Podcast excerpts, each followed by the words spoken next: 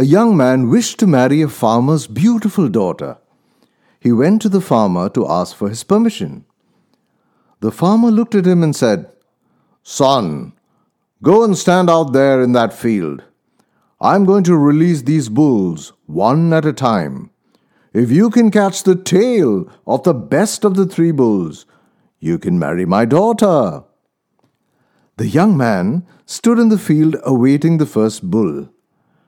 The barn door opened, and out came the meanest looking bull he had ever seen. He decided that one of the next bulls had to be a better choice than this one. So he ran over to the other side and let the bull pass through.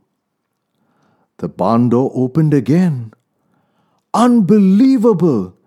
He had never seen anything so big and fierce in his life. It stood pawing the ground.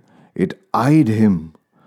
Whatever the next bull was like, it had to be a better choice than this one, he thought.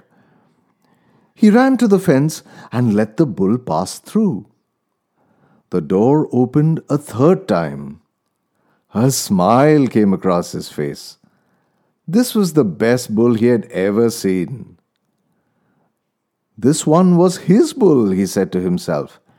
As the bull came running by, he positioned himself just right and jumped at it just at the right moment. He threw his hands to grab, but alas, the bull had no tail. We do not get unlimited chances to get the things we want. Nothing is worse than missing an opportunity that would have changed our lives. Don't wait for extraordinary opportunities. Seize common occasions and make them great.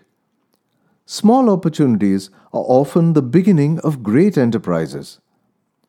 One will always regret the opportunities missed more than the mistakes made. Weak people wait for opportunities, but strong people make them. So, what's our learning from this story? Whenever we get an opportunity, we must analyze the truth and use our wisdom to make use of the opportunity.